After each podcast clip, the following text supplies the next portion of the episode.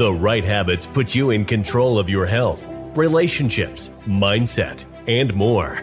But most people lack the tools to stick with those habits long enough to see results. That is about to change. Welcome to the Unshakable Habits Podcast with your host, habit change specialist and speaker, Stephen Box. Join us each week as experts share their stories, experiences, and insights and give you the tools to build unshakable habits so you can live life on your terms. It's time to take your habits from unsustainable to unshakable.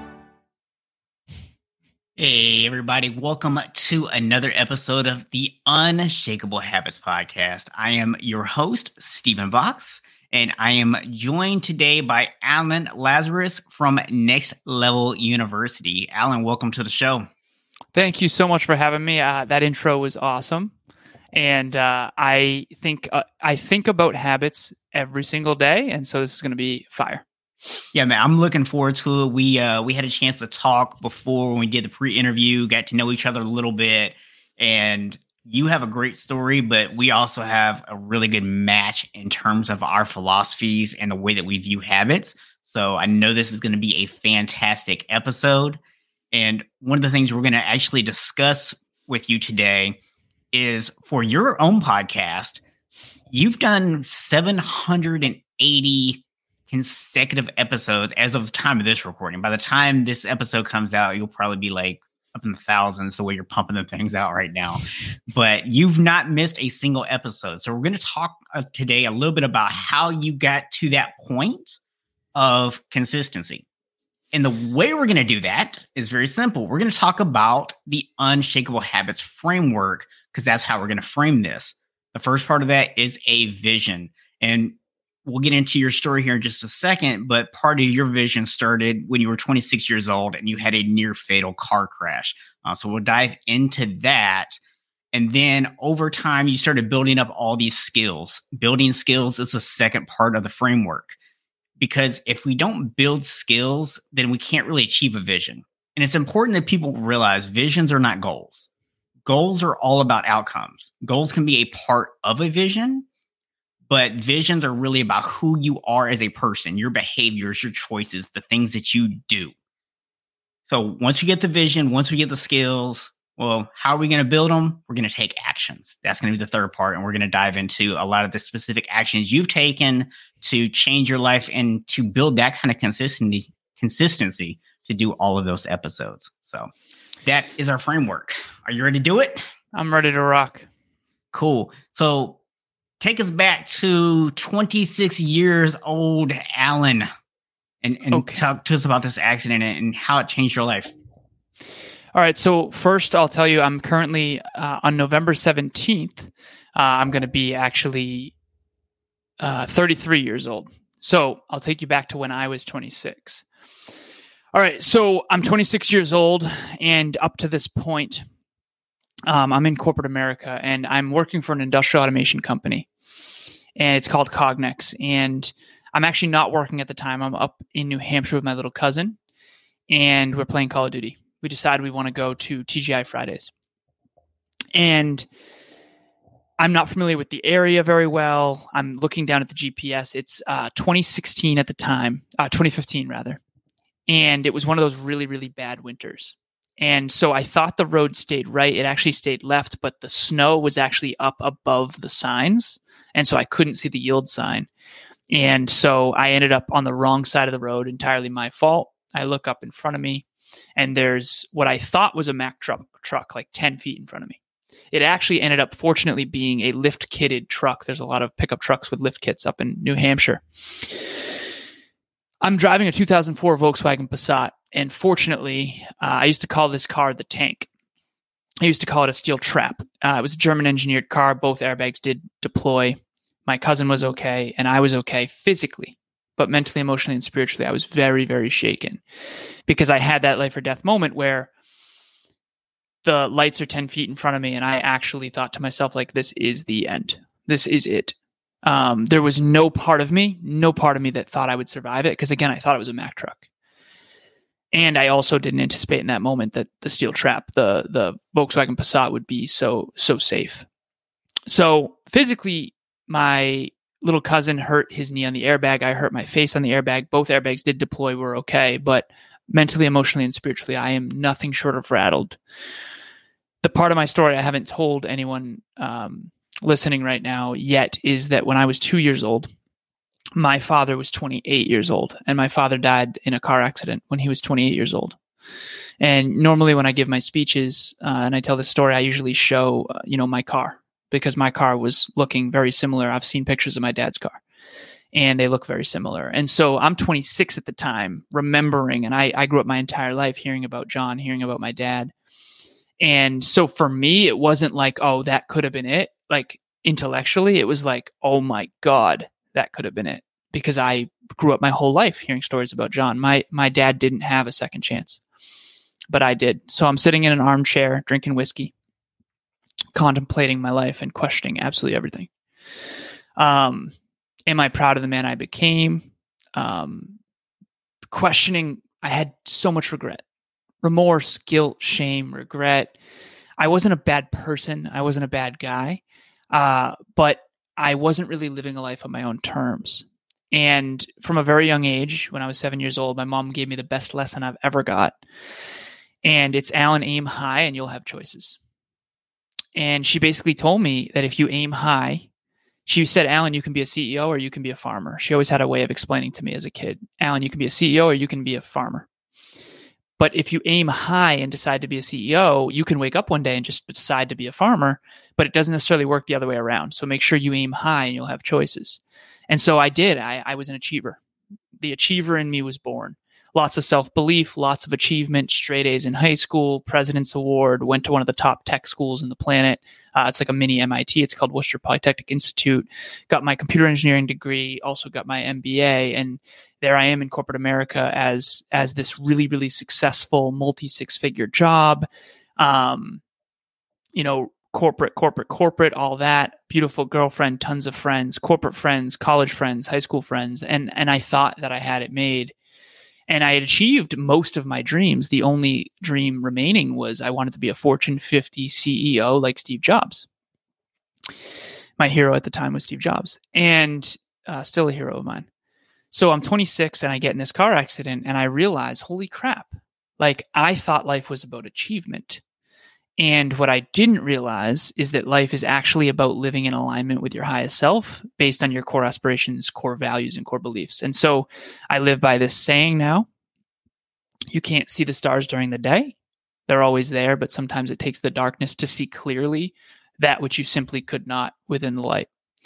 So if you're out there listening right now, you have adversity in your future. It's a guarantee health challenges, financial challenges, family challenges, you name it. Adversity is, is in your future. That's a guarantee for me and for you. What's not guaranteed is when you're in mental, emotional, spiritual, or physical pain, anguish, suffering. What are you going to do? What are you going to decide? What are the choices you're going to make when you're there? So I, t- I saw two stars when it was dark. I saw two stars I'd never seen before. First one is Tony Robbins' TED Talk. Regardless of what you think of Tony, his TED Talk is unbelievable, best TED Talk of all time, in my opinion. Second, and more importantly, a woman by the name of Bronnie Ware. She's an Australian woman. I've since interviewed her on the podcast. Uh, this was four years later. She wrote a book called The Top Five Regrets of the Dying. And so, for those of you out there listening to this and into personal development, you've heard start with the end in mind. To me, there's nothing more important than learning from the terminally ill. She worked in hospice. She worked with the terminally ill for eight years. And she noticed over and over and over again the same regrets. I wish, I wish, I wish. She was there to listen and hear them reflect on their lives. And just like me at 26, I was reflecting on my life with all this regret. The number one regret of the dying, according to Bronnie Ware, according to her book, is I wish I had lived a life true to myself and not what others expected of me.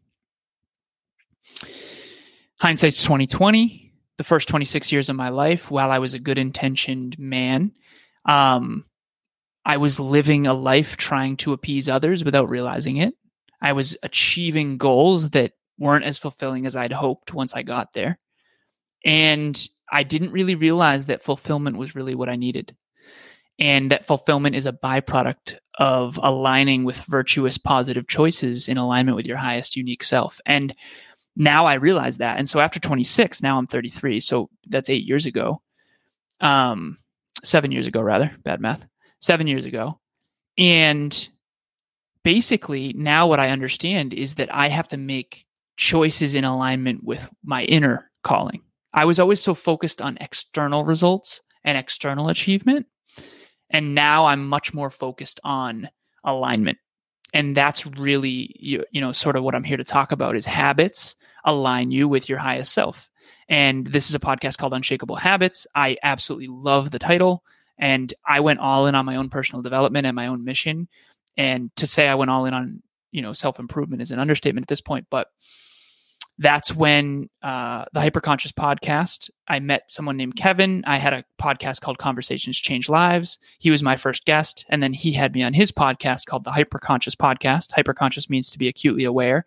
And then we teamed up and we, uh, we had a podcast called the Hyperconscious Podcast Meets Conversations Change Lives. Eventually, it was like, okay, we're doing this. Uh, we're like 20 weeks in. Like, let's just merge we stayed with the Hyperconscious podcast for 400 episodes, and then we rebranded to Next Level University. And here we are today, 780 episodes, top 100 self improvement show, clients all over the world, huge business, 13 person global team. Um, but that's not where we started. I started from ground zero, just like anyone else. And um, after 26, I I made massive positive change, and here I am today. Uh, luckily, talking to all of you about that.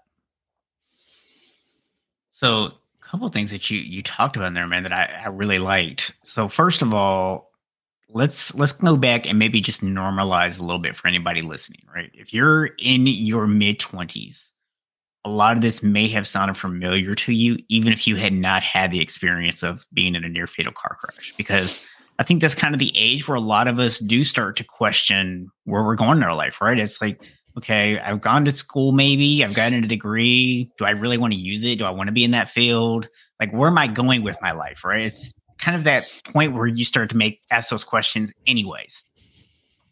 You had on top of that this extra thing with not just having the car crash, but you know, having your father die at a very similar age from the exact same thing. And so I can only imagine how hard that must have been to kind of hit that wall. Can you share maybe a little bit there in terms of I mean, because you, you covered a little bit about like how you started looking to better yourself and kind of questioning about life or whatever. But I'm I'm sure, and, and correct me if I'm wrong here, but I'm just kind of making a little bit of an assumption that you didn't like literally wake up the next morning and go on this seek for wisdom, right? Like so what what did that process look like? How did you like was there kind of a funk you were in? And if so, how did you pull yourself out of that funk and start looking for improvement? You know, um great question. And the truth of the matter is is yeah, it's it's so interesting because I can intellectually say it seven years later, like, you know, I got on track, but for a long time it was an absolute struggle. Yeah. Um part of the story that I haven't talked about yet that I'll bring up now is um, I used to drink a lot. So in the tail end of high school, um, my house was hosted some of the. So my older sister was three years older than me, and she basically um, introduced me to drinking when I was 14 years old because she hung out with older kids. So 21 year old plus kids. You know, I think she was you know 18 or so at the time. And so i was like introduced to the whole party scene very very young. I remember i had a, a, shot of wild turkey when i was 14 years old. And and that was sort of the the first time i had started drinking. But after that drinking was a pretty consistent theme in my life. And i also grew up in an environment that did have you know a lot of alcohol in it. And so um, you know, partied a little bit tail end of high school, partied in college, and then I went into corporate and um, partied in corporate a bit too. And by party, I think I think what I mean is go out, have fun. I had what I now refer to as a pleasure centered paradigm, not a mission centered paradigm. It was achievement and life. The subconscious belief was life is about fun. And um, I grew up and adopted that paradigm. Some people have a work centered paradigm, some people have a pleasure centered paradigm. Some people have a church centered paradigm. Some people have, you know, a family centered paradigm. Families first, work is first, church is first.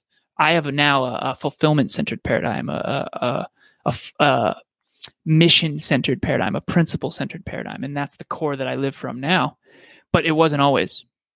The core that I live from now is how do I maximize my own unique potential and help others do the same. But I didn't, after that car accident, I didn't know all that, to your point.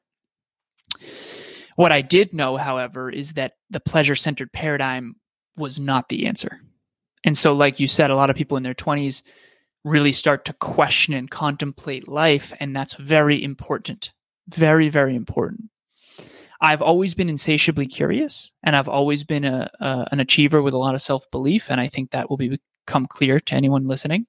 Um, and I think that's a critical component because when you are in the dark, if you don't have self belief, you probably won't climb out. Because we all have a choice when we're in the dark. After that car accident, I was in the dark. You have a choice between virtue and vice. And if you don't believe in your own ability to create a brighter future on your own terms, you are going to choose the vice um, drugs, alcohol, escapes, Netflix, whatever. Um, and I've been there too, right? But to answer your original question, I definitely had PTSD. Uh, I was definitely lost for quite some time. Uh, crowds bothered me. I struggled with claustrophobia. Um, I still was drinking, but although I was questioning that now, and um, I remember I kept getting pulled over because um, I was too far on the right side of the road because double yellow lines scared me because I was on the wrong side of the road in the car accident. I had like serious trauma about double yellow lines, so I kept getting pulled over. I think I got pulled over like six times, and I just told the cops, "I'm sorry, I'm I just got in a bad car accident. I'm having trouble staying close to the yellow lines," and they were very kind um, because I was. I remember I popped my tire multiple times because you know there's debris on the right side of the road. Um. So yeah, it was it was definitely a soul searching time and that's when i found personal development though. And and what a coincidence it's not a coincidence um coincidence in other words i almost get in a nearly fatal car accident and then i pick up a book called the top five regrets of the dying. I get in a car accident i'm filled with regret and then i notice a book called the top five regrets of the dying. That's the thing right? When you're in the dark you're going to see the star you never could have seen before. It was always there but it's just like when you buy a new car and then you notice everyone else has that same car. Now it has significance to you, so you notice it, right? So I think the answers are always all around us. We just don't always see them. We can't always access them. Um, and it's when we shift the inner world that's when we can notice. And so that massive shift of deep regret, pain, remorse, guilt, shame, like of like, well, I drank and partied and and you know I wasn't proud of all that. Um, so, yes, I had a lot of PTSD, but I also had a lot of PTG, which is post traumatic growth. You know, we talk about PTSD, and I, I used to have to literally puff my chest up and walk in and out of doorways just to get over claustrophobia. I remember doorways would like bother me for a time after that car accident. So, PTSD is a real thing for sure. Um, when trauma happens, it's definitely real. But post traumatic growth is a thing too. And that's really the journey I embarked on is like, okay, I'm when you get to hell no, it's it's a lot easier to swing the pendulum to hell yes. You know, I have a mentor and and he says, you know, Alan, everyone has their price. And I said, No, I don't. You know, he said, Alan, if I gave you a million dollars today, what could you turn it into in, in five years? And I remember saying to him, like, I'm not interested. You know, he has a bunch of billionaire friends and he said there's no shortage of capital, there's just a shortage of projects. Like, we believe in you, like come come meet my friends. And I just I would rather stay in alignment now. And so that's kind of the cheat code is when you know who you are and who you aspire to be and you've lived a life outside of alignment with that and then you've gotten the near death experience uh, people call it mortality motivation. You know um, if you're blessed enough to live to 100 years on this planet that's still only 36,500 days. And i use this analogy and i'll you know i'll end here in terms of this question if you only had $36,500 and you could never spend another dollar, how carefully would you spend that money? You know, but yet we're frittling away our days all the time and and not living from that that core, that calling. And so now I do that every single day. And and and to answer your original question, I'm more percentage, more percentage, more percentage living in alignment with my calling every single day. At least that's the goal. I slip up, I fall off the horse. It took me five years to quit drinking. I, I drank at a wedding a couple times. Like now I'm three years going, coming up on three years. But like it took me so long. I'm seven years later. I tried to quit drinking for seven years and I'm, I'm three years sober. So you can see how many times I slipped up in between. And so the narrative bias, it's hard to explain how much I went through, but it was definitely a challenge and an uphill battle. And, and, you know, I remember waking up a couple years later being like, holy crap, I have all new habits. And, and I know this podcast is about habits, but I mean that. I remember I used to write down three columns current habits, bad habits, current positive habits, current bad habits, wishful habits. And I remember like a year later, I looked at one of my old lists and it was like all the bad habits were replaced and all the wishful habits were like a part of my life. And it's like wild. I, I don't even drink anymore. And at one point, that was such a big part of my life. So that's possible for any of us. And yeah, it was an absolute uphill battle. Um, it was nothing short of brutal, but the best kind of brutal. Yeah, so I'm going to hit on a couple things there. So first of all, um, I, I don't want to give people the impression that anything that we're about to talk about is to suggest that you should not seek out professional counseling because you absolutely should if, if you are struggling to get over something. But that doesn't mean there's not steps you can take on your own. And right. one of the things that I've noticed in interviewing a lot of the guests that I've interviewed is regardless of what your belief system is so whether that's you know a religion or whether it's just the universe or whatever the case may be for you what i've noticed is when people get that bigger sense of something when they feel like there's something out there bigger than them that they're connecting to something that's a mission that they can kind of focus their energy on that's when things start to happen. That's when opportunities start to present themselves. And you kind of hit on that, you know, yourself, where it's like, here you were in this really dark place. And it wasn't until you started that process of thinking that, okay, what what do I need to change? What needs to be different in my life? That all of a sudden you saw that star, as you put it, you saw that book there. And it's like, it's almost as if the universe or God or whoever just put that right in front of you and said, "Okay, Alan, you're ready for this." Now's the time. Now, now's when you're actually ready to take this information and do something with it. I think that's really powerful, man, because I think sometimes people are so afraid to take that step. They're so afraid to step out. But time and time again, I've seen it, and and you testified to it when you take that first step, everything will conspire to make you successful. I mean, I mean, would you would you agree with that? Would would you say that's an accurate description of what your situation was? As long as you do your part, and and by your part, what I mean is, we have a formula at NLU Next Level U that that we talk about. It's a we call it the manifestation formula, and it's in our team dashboard. And basically it's how do you take something that you're imagining and make it real um, but there's steps in that process and when i say do your part what i mean is like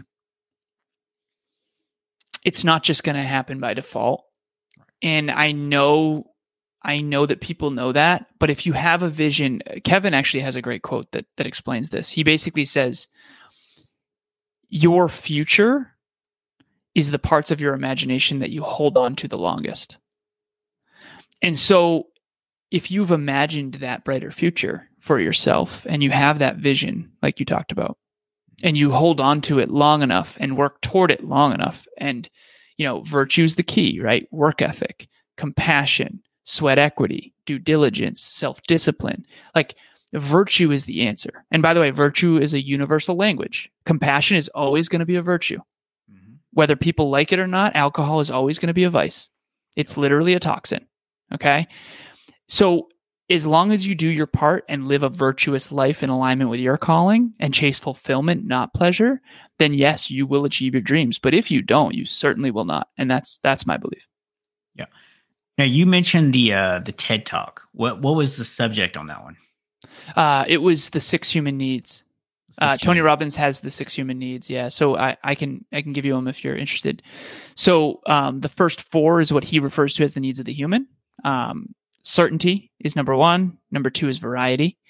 Number three is significance. Most men are chasing significance.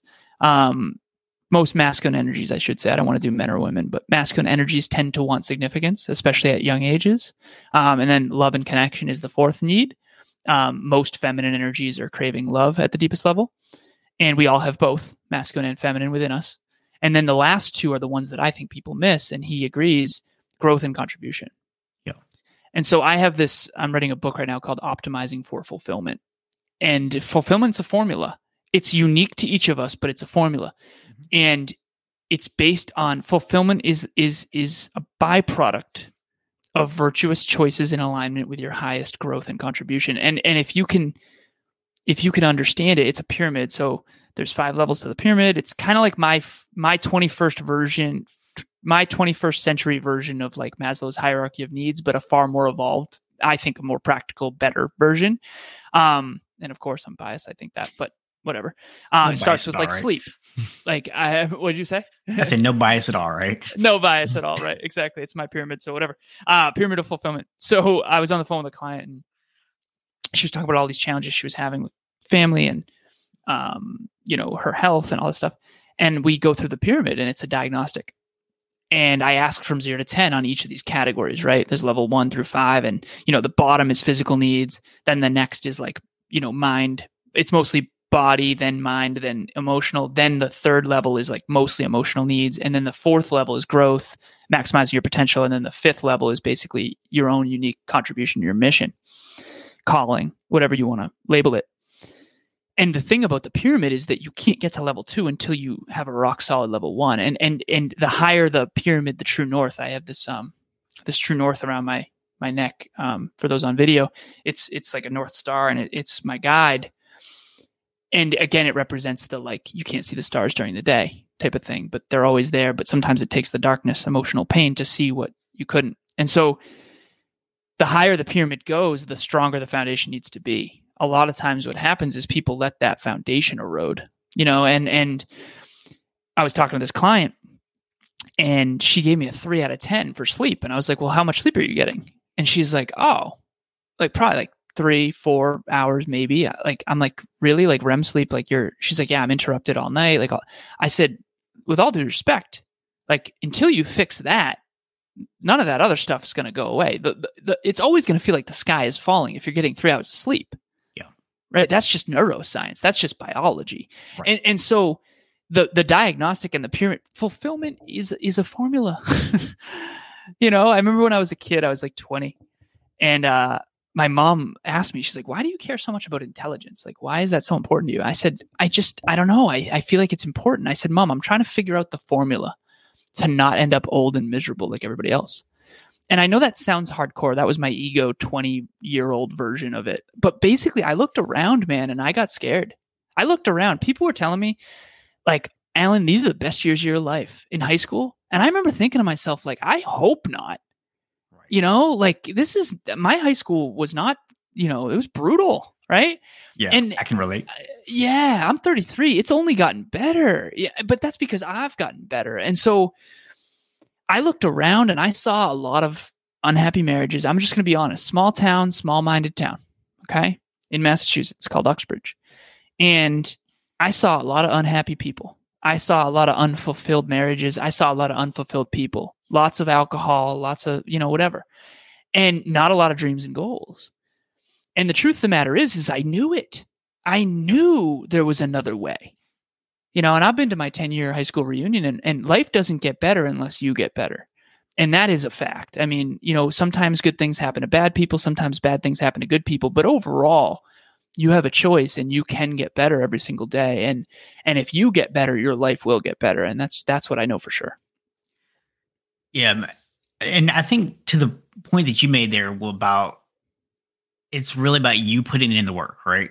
It's very much in alignment with what I, I preach to people as well. Because if you go back and you look at the framework, so you get the vision, and what people a lot of times they do is they seek out information. Information, yeah. if it's good information, like like the TED Talk and, and the book for you were good information. They help to create a vision. visions are great. They're mandatory. You need to have them. They truly create what you refer to as that North Star, right? But here's the thing, or that true North, excuse me. But here's the thing if you don't take the next two steps, if you don't yeah. develop the skills, if you don't take the actions, it doesn't matter what vision you have. Doesn't matter how much you got inspired. Doesn't matter how motivated you were on Monday if Wednesday you're not doing anything with it. So, so I love the fact that you that you pointed out, man, because like you hit it on the head there. It's really about what steps are you actually taking to make this happen. And one of the things that I loved when I was coming up with the this idea of the framework and kind of putting it together and and using it as the format for the show was I wanted a way to explain to people the messiness of this whole process, right? because because here's the reality: people have this impression. Like people yeah. go, well, like when you accomplish this, what did it look like? Well, it looked a lot sloppier than it's going to look for you because I'm going to coach you through it with the advantage of hindsight. Yeah. But going literally. through it in real time, I didn't have the advantage of hindsight unless you got lucky enough to have a coach or somebody yourself who gave you that information. But most of us, this is not a formula that we followed. It's a formula we could have followed, but it's really something we intuitively found. And, yes. and, and what I found is it just plays over and over again in people's lives. So for you, you got the vision from the book and from the TED Talk. So talk to me about the skills. Like where where did you start to look at and say, I need to develop some certain skills to be able to get things done? And you might not have said it obviously in that way, but like where did you start to get better? You know, I'm really grateful that you talk about skills because I think that's really overlooked. Um, I remember one time I was talking to Kevin and I said, Kev, you know, this is not fluffy, feel good you. This is next level you. Okay. And, and, you know, on our podcast, we we we we pride ourselves on being heart driven, but no BS. And so I'm grateful you're like that too. And and this is awesome. Okay. Information's everywhere. I Googled last month that there's 4.66 billion people online right now. Okay. Awesome. What are you going to do with that information? Right. 4.66 billion people online. Maybe you could start an online business. Do you think one of those 4.66 billion may or may not need your services or your coaching? Of course they do, right? right? And so, but here's the thing if you don't develop skills, it's not going to matter. Right. And we have a 13 person team and everyone champions sort of their own lane and it's it's we have a big, you know, business model and everybody champions their own part of the business model and I'm I'm in charge of making sure everyone's sort of uh, rowing in the same direction, and it's it's awesome. But I'm always looking at skills, and I think what's important specifically in the marketplace, and I'll, I'll bring this value to your show as well. I, for me, whenever it came to me manifesting my own vision, I always felt very capable of it. Whether it was getting straight A's in high school or you know a certain you know SAT score or graduating with high distinction in college, even though computer engineering was the hardest freaking thing I've ever done. Um, pardon my French if if I'm not supposed to um, swear, but basically, I always felt very competent and confident in my own ability to achieve. Mm-hmm. And I always have been trying to figure out why, what makes me so different in that. But what I wasn't good at was identifying that in other people. And now I've become much better at it. And one of the things I overlooked was skills. There's four types of value and I was only looking at one of them. That was my problem. And I recently stopped this. The first type of value is intrinsic value. Okay? Intrinsic value is equal. We all are born naked, scared, and ignorant, and we are all, you know, sons and daughters of source, the universe, nature, God, whatever you want to call it. We are all humans who who have a spirit. Okay, so intrinsically we're all equal. There's three other types of value that I forgot about. Okay, now I break them down into passive value, primary value, active value. I'll start with primary value. Primary value is why you do what you do and what are your skills, physical, mental, emotional, spiritual development. So oratory. My ability to speak and coach and consult and podcast is a skill. I've got hundreds of reps and and hundreds of speeches and coming up on a thousand coaching calls. If I'm even remotely good at this, it's not natural talent, it's reps, it's habits. It's unshakable habits. um, okay, so the primary value is my actual tangible, down to earth values, skills. Okay. Passive value is my body of work. You better pay Leonardo DiCaprio more to act than someone who's brand new. Why? Because he's got a body of work. Steven Spielberg, Jaws, Jurassic Park, Lincoln, you know, E.T. Like, of course you're going to pay Steven Spielberg more. You should. Right. You should. He has a body of work, passive value. If Matthew McConaughey walks into a bar and says, Hey, who wants to party at my house? Half the bar is going to be like, Hell yeah, let's do it, Matthew. If Alan Lazaros walks into a bar and says, Who wants to party at my house? Everybody's going to laugh and say, Who the hell are you, man? Right. What a creep. Why? Because I haven't added value to their lives yet. Right. Okay. We all know Matthew McConaughey. Nobody knows Alan Lazaros yet. Not nobody, but very few people compared to Matthew, right? Okay, so that's passive value. What is your body of work? Where are you adding value to the world? So Interstellar, great movie. I love that movie. Matthew McConaughey's in it. He's adding value to the world even when he's sleeping. Okay. Right. Your podcast, adding value to the world even when you're sleeping. Passive value. Now, active value. Active value is what I'm doing right now. I'm live and I'm actually adding value, hopefully, to your life. That's active value. Active value is what you're doing in the actual moment. Okay. And so to answer your original question, you can have a vision, right? But if you don't develop the skills to increase your value, passive value, primary value, active value, then you should not be paid more. And this is a weird belief that a lot of people don't like. I got paid $7.25 an hour when I was a cart kid and a busboy at a golf course. And I do believe that I was overpaid, believe it or not. Why? Because I was 16 years old and I didn't know what the hell I was doing. I didn't have any skills. You get paid in proportion to the following three things. How needed is what you do. I have a client who's an Android developer, gets paid a lot of money. Why? Because there's very few people who can do what he does. And there's a huge demand for Android developers globally. Okay. How how in demand is what you do, your skill. Right. Okay. Android development is a skill. Number two, how good are you at doing it in comparison to the statistics of the other people, the bell curve? Number three, how difficult would it be to replace you? Yep. Okay. My assistant is unbelievable. Okay. She's so good. I've been training her for three years. We work so well together. She's incredibly valuable to me. Okay. To this business, to this mission. Okay. And I'm very valuable to her as well. But my point is, are you thinking that way?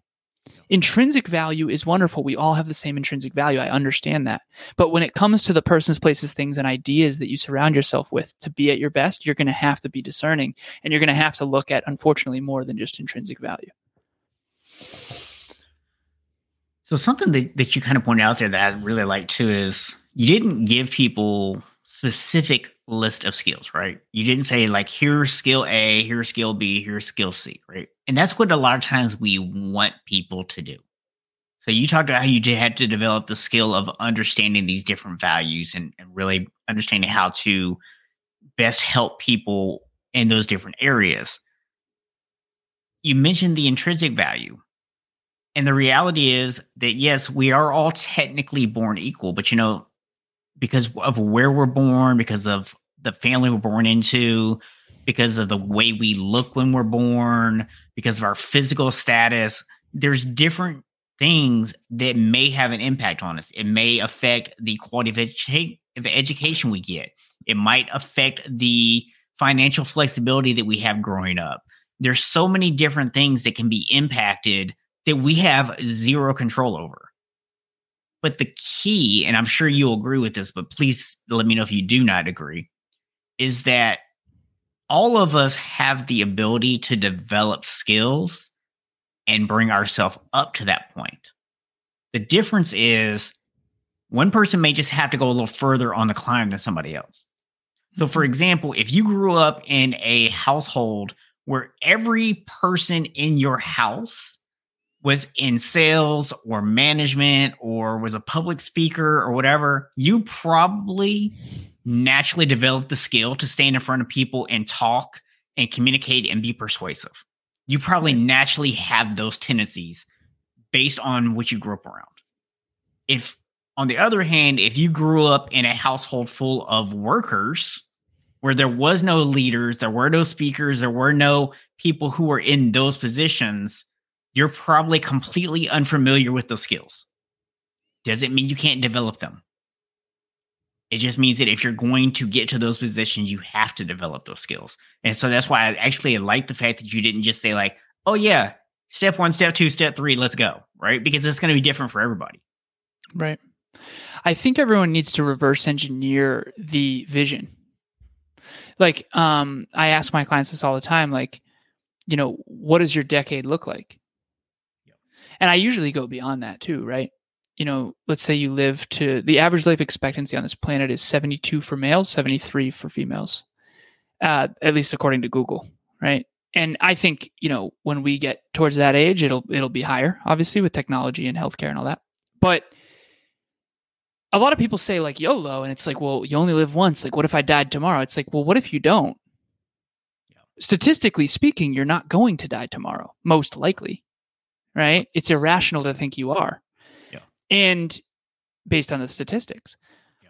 And so I think what's important is to play the long game and to have a vision and to reverse engineer the finish line. And one of the things you have to reverse engineer is, like you said, not just the actions, but the skills. I've reverse engineered the skills that I will need to achieve my vision. Yeah. And oratory is one of them. Oratory is speaking. Um, finance is one of them. Yeah. Business is one of them. I'm a business consultant, right? I better master business. Um, another one of them is delegation, team leadership, right? Um, podcasting, speaking, coaching. Coaching is my main one. That's my nucleus. I have a target in the corner of my room right here. It's called Alan's Genius Zone. It's my nucleus. And there's three, three, it's a target with like three layers. The first layer is coaching slash consulting. Yeah. Second layer is speaking slash training. Third layer is podcasting. I only do those three things as much as possible. And I try to eliminate, automate, delegate the rest of those things. And that doesn't mean I don't do other things. I weight train, blah, blah, blah. I have a relationship, I have a family, all that stuff. But but I'm trying to do more percentage, more percentage, more percentage of my own unique gift.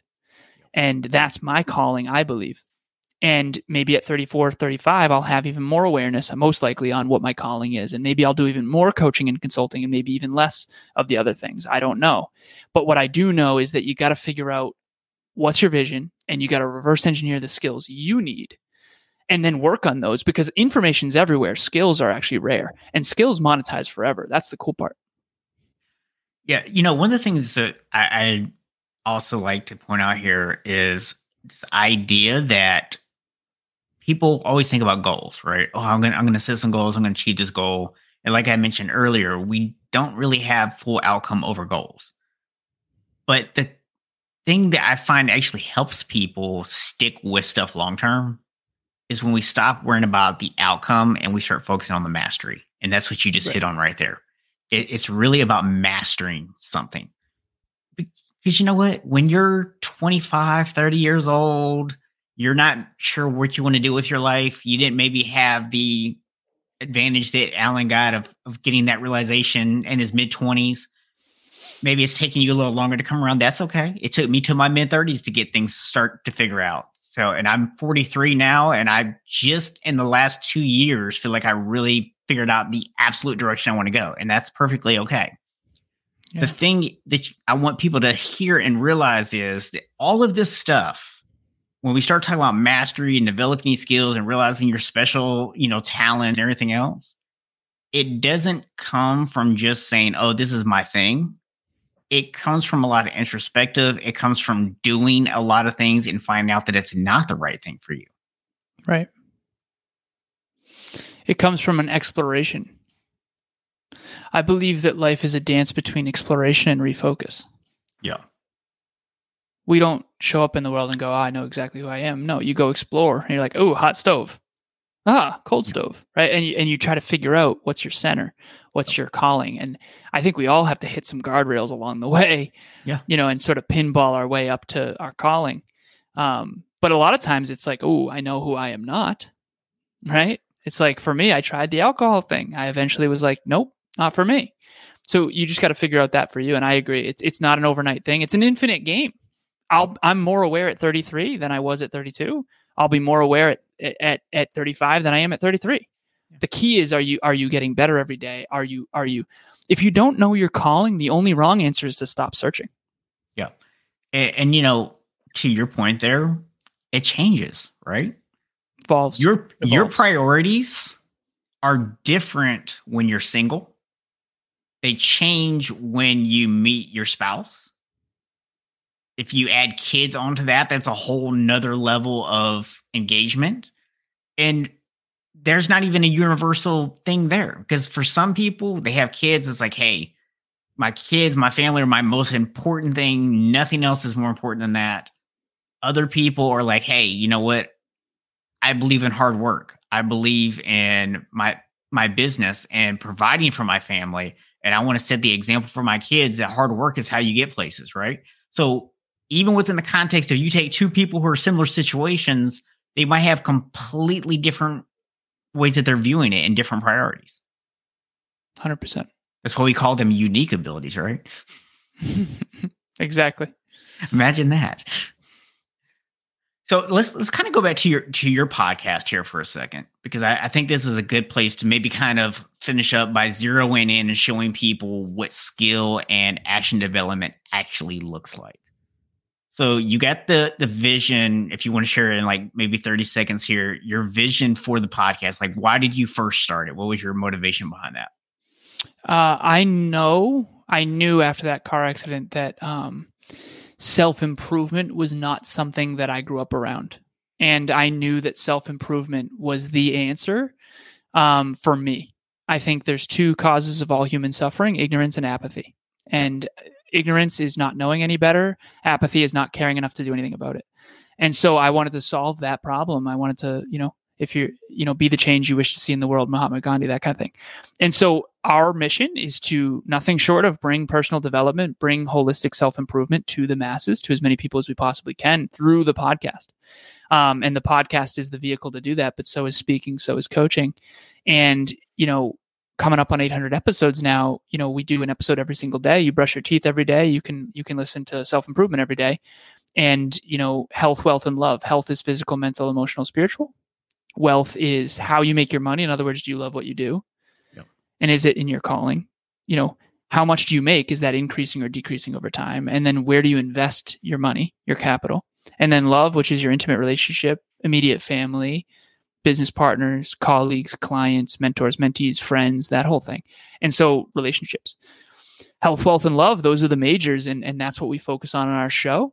Yeah. and um, we want to bring personal development and self-improvement from a holistic perspective and be the Yeah. male role models we never had because kevin and i never had fathers growing up. I had a stepdad from age 2 to 14 and my stepdad left at 14 um, and i had to figure it out how to be a man and he did too. And so that was sort of the common wound that brought us together which brought us to this common mission. And now we have a charity that actually um, every single father's day we're going to rent out a rec center and uh, starting in 2022 actually because we we've been spending the last three or four Father's Days together ever since we got together um, on the business, and we're going to rent out a rec center and and kids without fathers we're going to invite and we're going to bring like a celebrity a, a character driven celebrity that kids know and look up to to like teach them uh, so we can we, you know a day that's typically very sad um, Yeah. will actually be a beautiful wonderful day for them so they can i just got the chills so they can you know aspire and, and grow No, that that's that's awesome, man. Um, you know, I my father actually passed away when I was like 11 years old, so I I can definitely relate to to what you're saying there, and just knowing how tough that is to to grow up without that influence. So I think that what you're doing there is fantastic. Um, kind of going back to the podcast, obviously you that that's like the very polished like 800 episode later, you know, explanation of what it's about.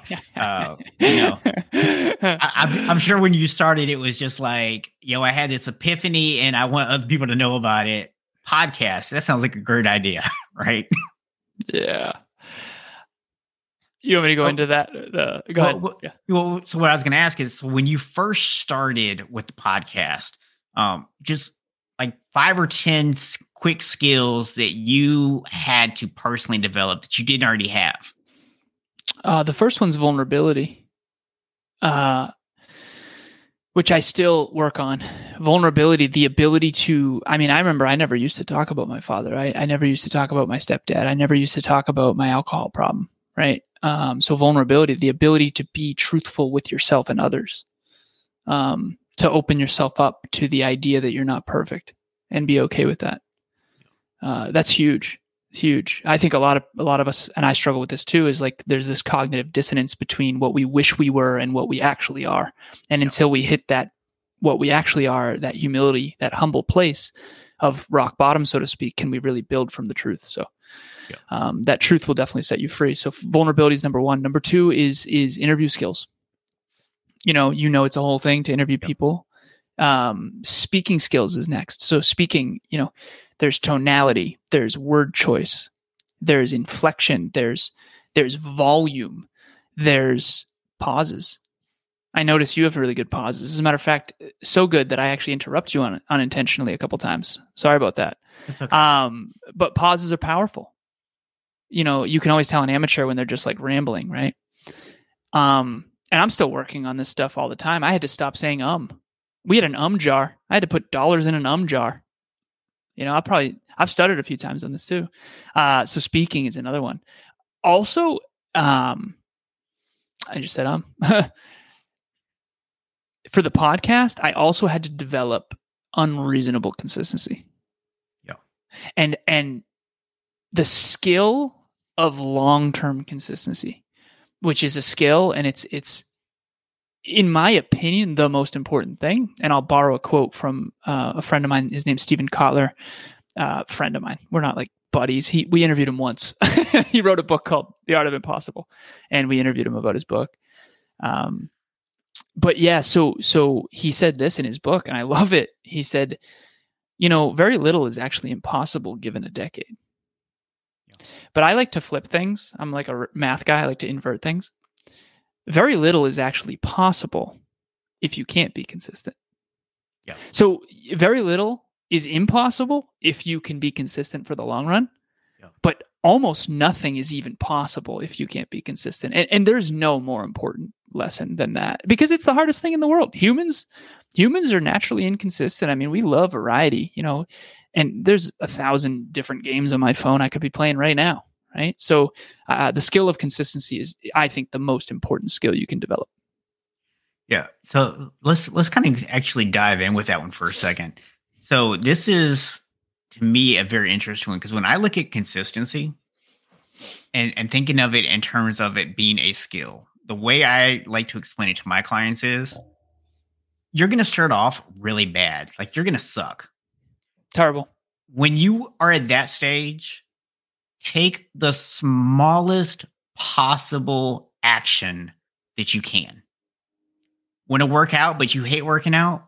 Start putting your shoes in front of you. Okay. You're not working out yet. You're not going to get results from putting your shoes in, in front of you every day, but it starts to develop that mindset, right? If you want to do a podcast every day, start by actually just interviewing somebody. Like when you started your podcast, you started it once a week and then twice a week and then three times a week and then four times a week and then five times a week. And that didn't just happen over the course of a month. That happened No. over a very long period of time. So people need to understand you start small. As your consistent consistency starts to build, as you start to develop that practice.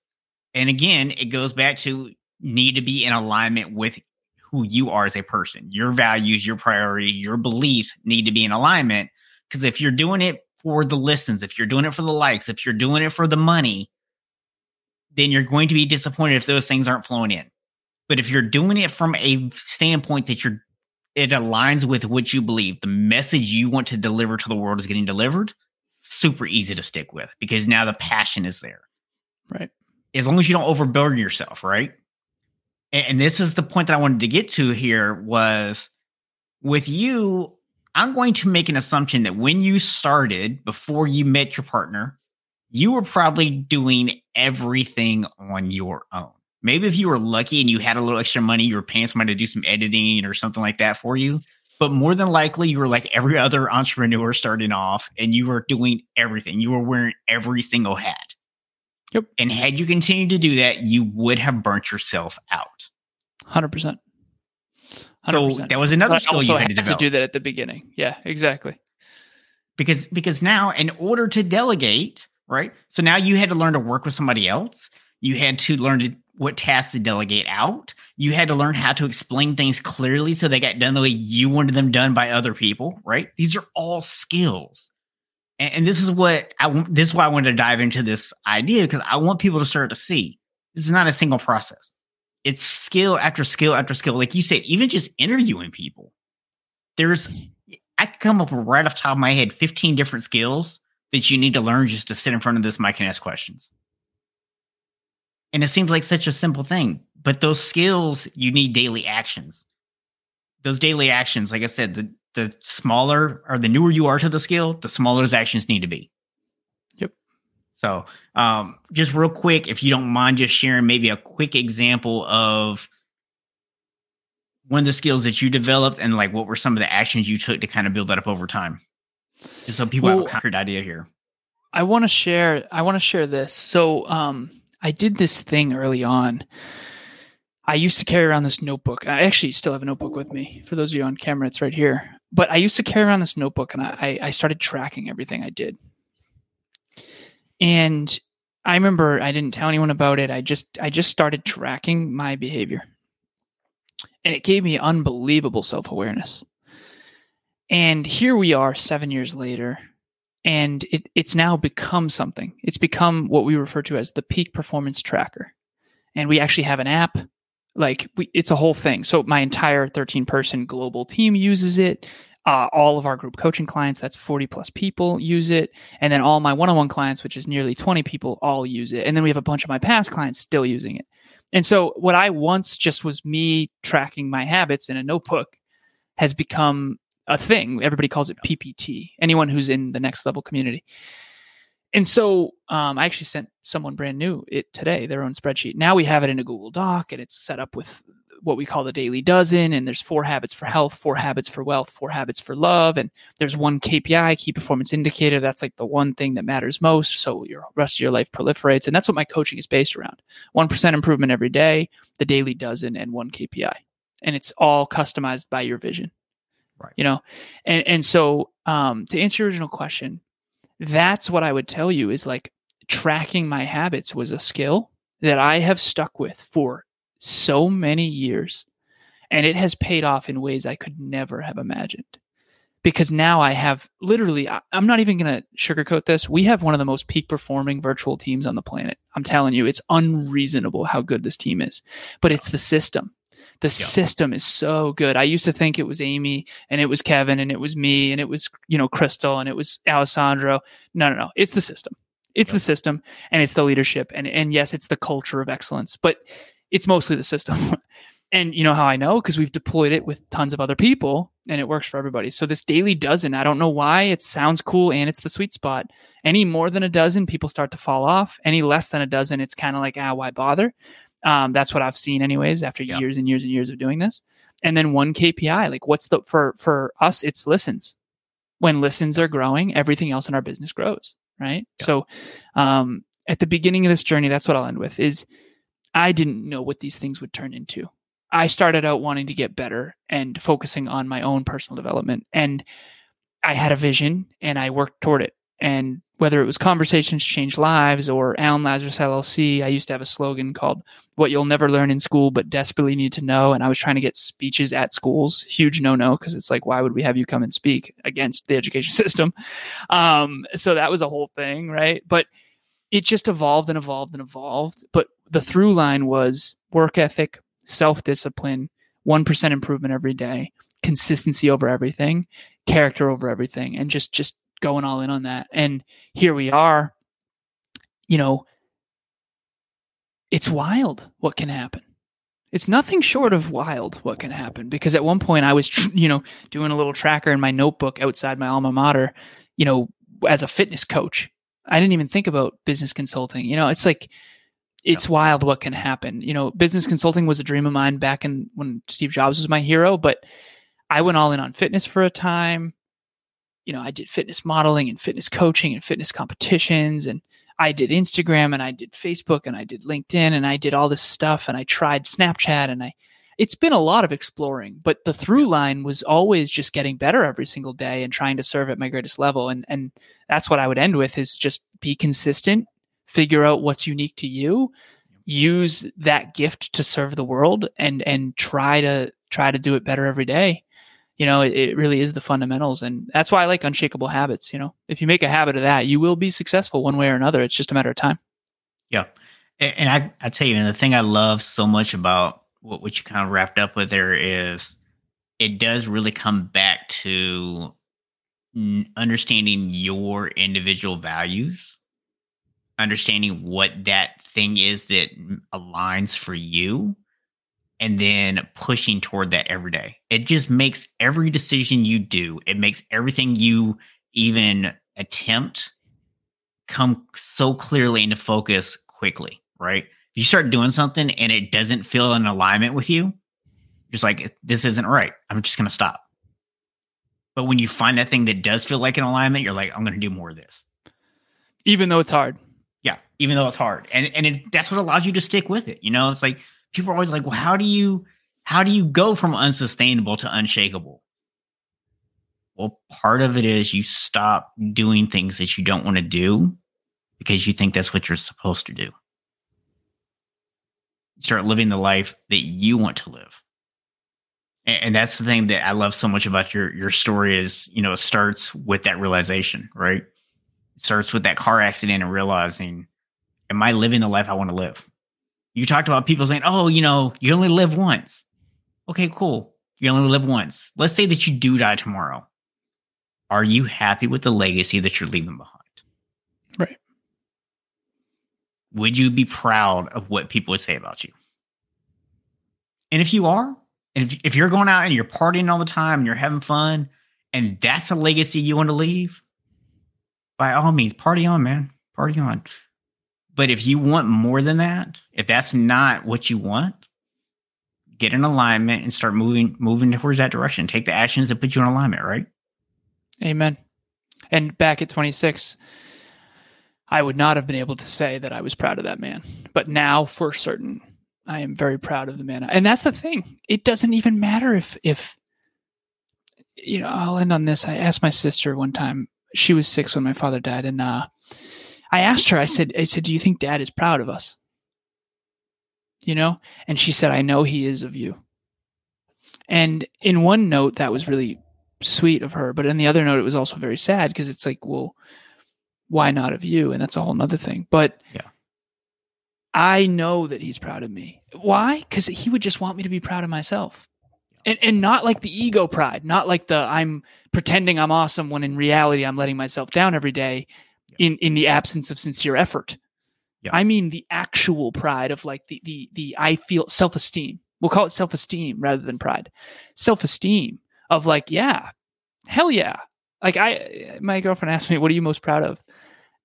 My ability to put in massive conscious effort to help other people. I I unlock people's potential, man. I do, I do, and I do it great. And whatever, I love it. You know, it's like God forbid I say it, right? So if you're out there listening, like figure out what that is for you. What what fulfills you and what's what's your unique gift that you can serve the world with. And and if you can live more percentage, more percentage, more percentage in alignment with that, you're gonna be you're gonna be unshakable. Love it, man. I, I, I will tell you, man. I usually like to keep these pretty conversational, but I think I may have done even a little bit more talking today than normal just because you got me so fired up, man. Just because you got me so fired up. Hell yeah, brother. I appreciate it. I'm going to the gym after this for sure. Just so you know. Like, seriously, I can't wait. I'm gonna get a good lift in. I'm back day, pull day, pull day.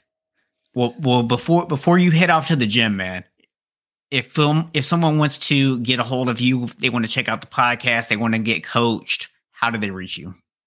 Uh nextleveluniverse.com and I said universe, not university. So, uh, Next Level University is the podcast, and you can find Next Level University spelled just like it sounds on any podcast platform, including YouTube, or nextleveluniverse.com.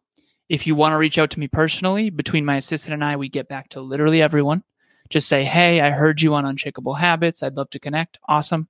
Instagram, Facebook, LinkedIn, Alan Lazaros, A L A N, last name Lazaros, L A Z A R O S. And uh, if you Google that, all my Instagram, Facebook, and LinkedIn will all come up. Um, I look forward to hearing from you. If if you enjoyed what I had to say, you know, I'd love to connect. So awesome, man. Love it. Definitely appreciate you coming today, being willing to share first of all your story, opening up, especially you know sharing some details that you haven't shared in the past. Uh, always appreciate when people give exclusive content here on the uh, the podcast. But also, I appreciate the fact that you're willing to open up about your process, showing people kind of the messy middle of getting to the point that you are now, and giving them somewhat of that roadmap of how they can go from wherever they're at right now to where they want to be in their life. So, definitely appreciate you bringing that uh that wisdom and those insights today, man. I appreciate this. This was one of my favorite interviews of all time, genuinely. I hope that means something to you because Very I've much. done several of these. Um, and yeah, the polished product is what people see now, but it was not always that way. So just keep grinding. Absolutely.